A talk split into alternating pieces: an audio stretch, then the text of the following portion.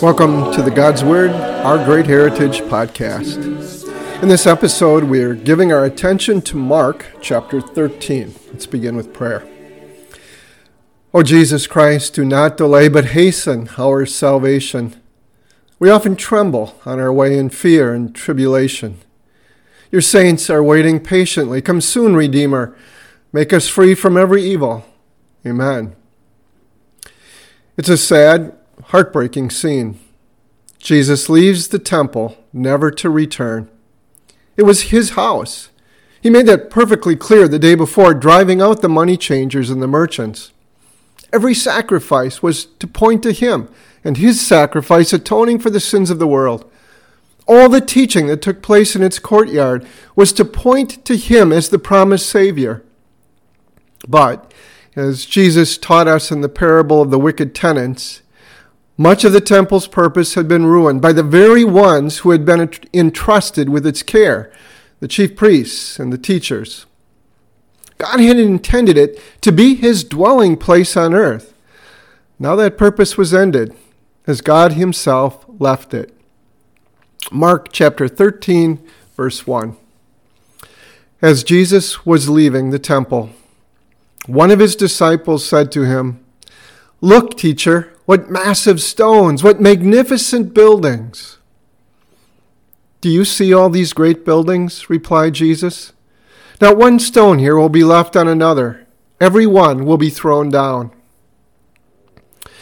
If we had seen the temple in Jesus' day, we probably would have thought it was the most impressive building we had ever seen. Historians tell us that some of the stones were 40 feet by 12 feet by 8 feet. When the disciples comment on how magnificent it was, Jesus responded with a prediction of its utter destruction. We too build buildings that are beautiful where we gather for worship. This is to God's glory, and it's a good thing. We say, This is the Lord's house. But may we never lose sight of the purpose of these buildings, a place where God meets with his people through word and sacrament. May we always strive to teach His Word there correctly. And may the content of our teaching always be Christ and Him crucified. I wonder if the disciples walked for some time in shocked silence. When they got across the Kidron Valley to the Mount of Olives, they asked Jesus, When? Verse 3. As Jesus was sitting on the Mount of Olives opposite the temple, Peter, James, John, and Andrew asked him privately, Tell us, when will these things happen, and what will be the sign that they are about to be fulfilled? When will this happen, Jesus? They want to know. According to Matthew's account, the disciples added, And what will be the sign of your coming and of the end of the world? Maybe they thought, Certainly, something as magnificent as this temple will stand until the end of time. Or did they think that the destruction of the temple would be the worst thing imaginable and so must be the end of the world? Notice that Jesus, in his answer, lets the two events, the destruction of the temple and the end of the world, stay connected. But he does not make them simultaneous. That's an important point to note.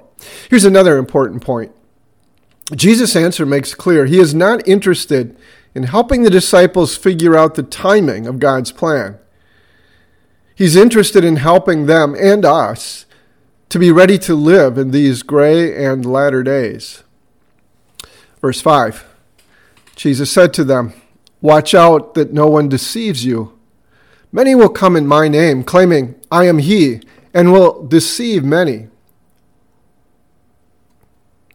Many false messiahs appeared over the next 40 years, and we still have them today.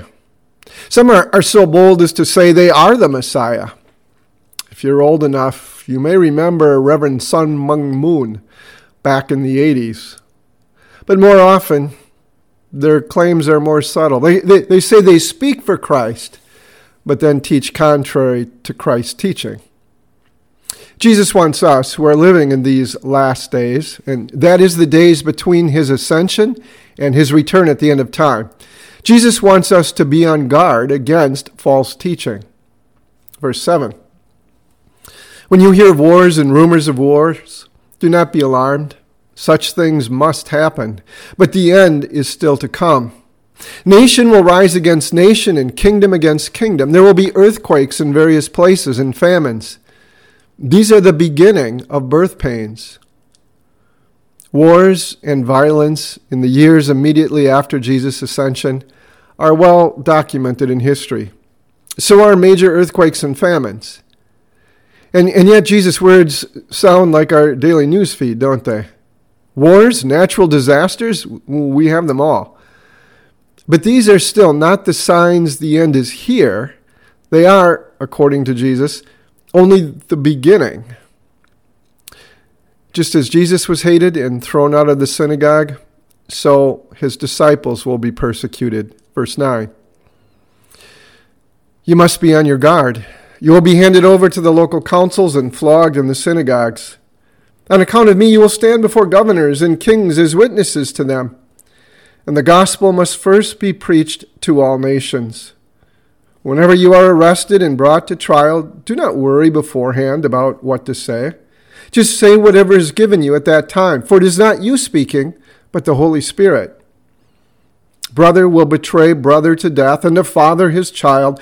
Children will rebel against their parents and have them put to death. Everyone will hate you because of me, but the one who stands firm to the end will be saved. Jesus does not want them or us to be taken by surprise.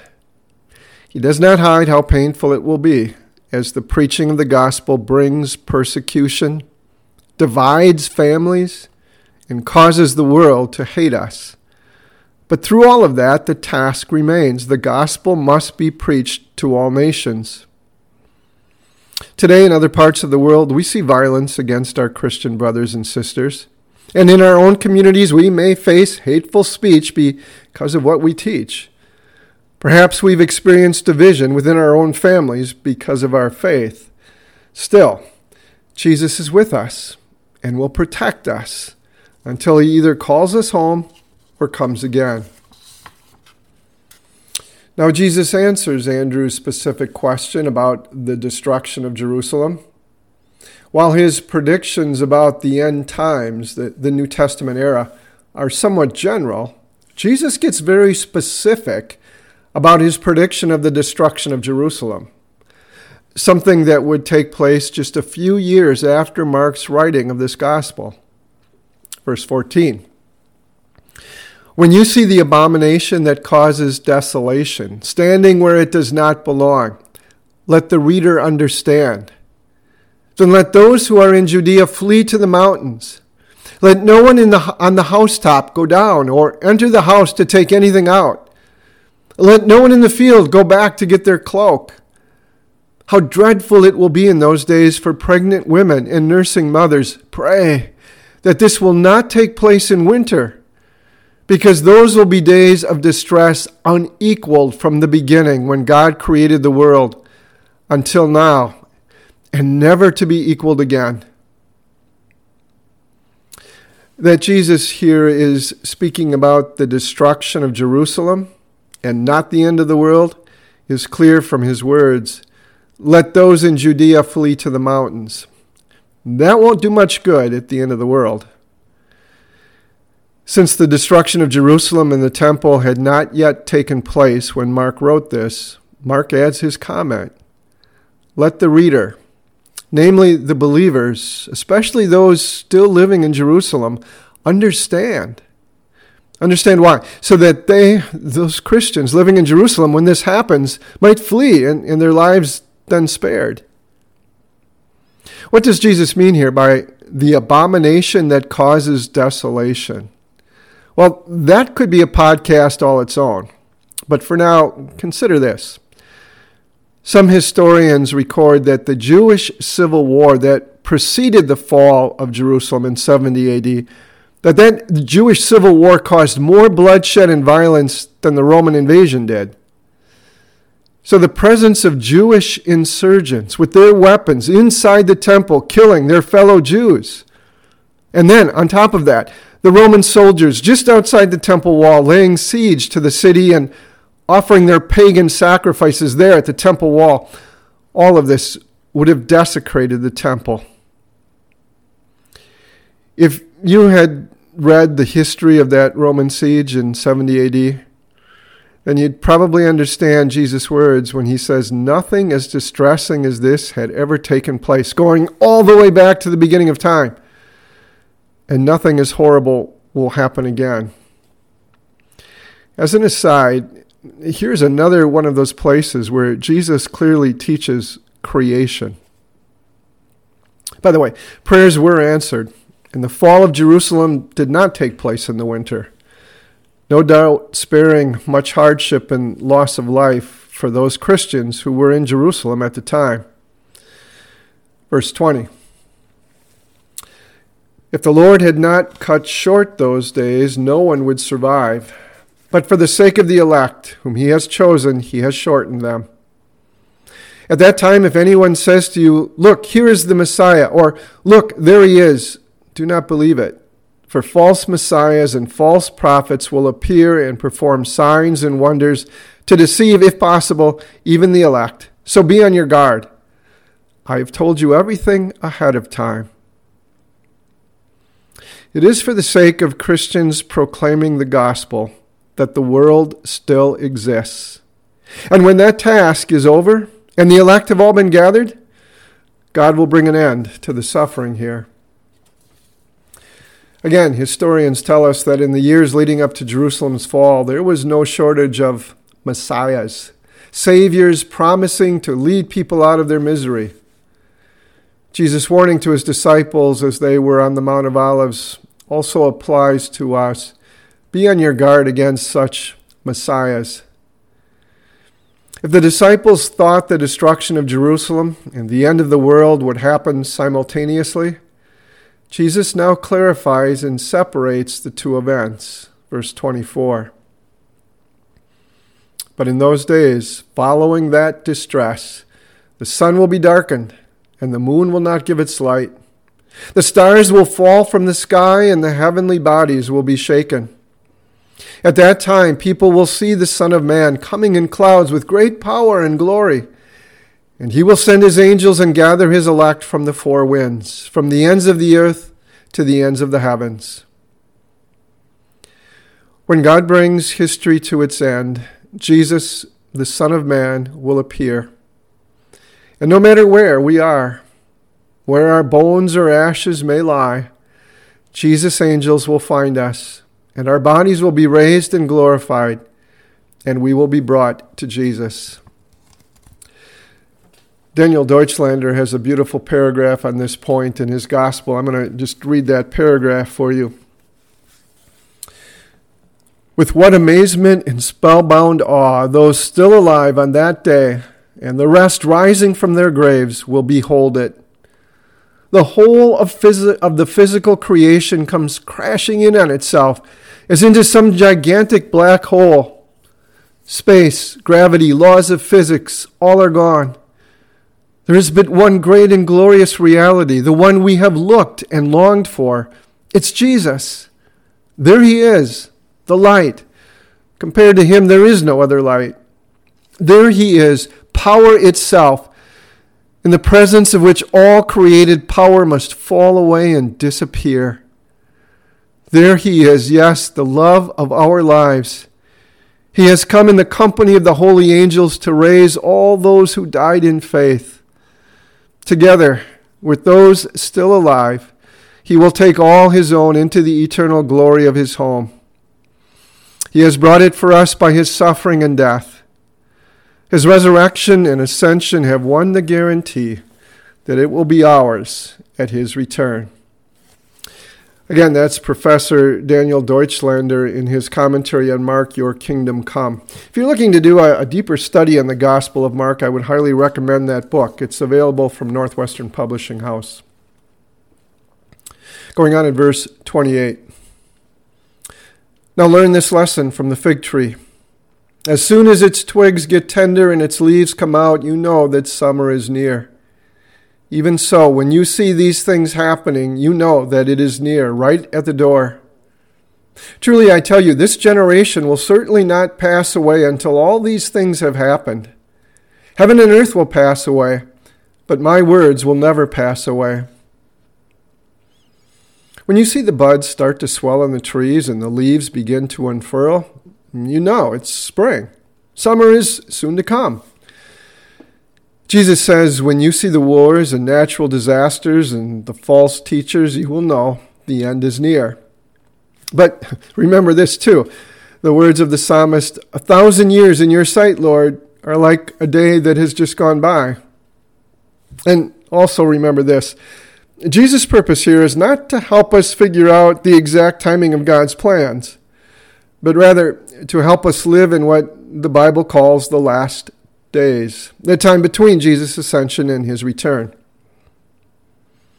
The Greek word translated here, generation, can mean people with a certain characteristic. So, a, a very loose translation of Jesus' words might be this Truly, I tell you, these kinds of people will not go away until all these things have happened. In other words, as long as the gospel is proclaimed, and it will be until the end of time, there will be those who oppose it. But don't be afraid. In a world that seems to be coming apart at the seams, God's word will never pass away. In fact, long after this world has passed away, God's word will endure forever.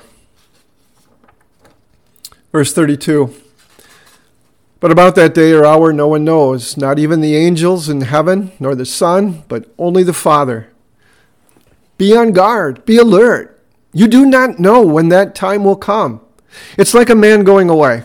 He leaves his house and puts his servants in charge, each with their assigned tasks, and tells the one at the door to keep watch. Therefore, keep watch, because you do not know when the owner of the house will come back whether in the evening or at midnight or when the rooster crows or at dawn. If he comes suddenly, do not let him find you sleeping. What I say to you, I, I say to everyone watch. The man in the story that Jesus tells who has gone away, well, that man is Jesus. He has ascended into heaven, but he will return. And rather than trying to figure out just when that will happen, we are to be busy with the things he has given us to do. He says that even he, in his state of humiliation, uh, having set aside the full use of his divine power and, and omniscience during his time on this earth, even he didn't know when the end would come. So it would be foolish for us to try and figure it out. The story of Colonel Davenport the Speaker of the Connecticut House of Representatives is, is often told. One day, in 1789, the sky of Hartford darkened ominously, and some of the representatives, glancing out the window, feared it was the end of the world. Quelling a clamor for immediate adjournment, Davenport rose and said, The day of judgment is either approaching or it is not. If it is not, there is no cause for adjournment. If it is, I choose to be found doing my duty. Therefore, I wish the candles be brought. Our concern, instead of trying to figure out when the end will come, should be to focus our attention on God's Word. This is what Jesus means by being on guard and being, on, being alert and keeping watch. If we focus on God's Word, then we will be doing the things God wants us to do. Then we will find the strength to stand even in the face of, of this great tribulation Jesus talks about here. Then we will be ready for his return. And to be ready for his return is to be found in faith in him. Next week, chapter 14, as Holy Week continues. We'll consider the great gift Jesus has left us as his last will and testament.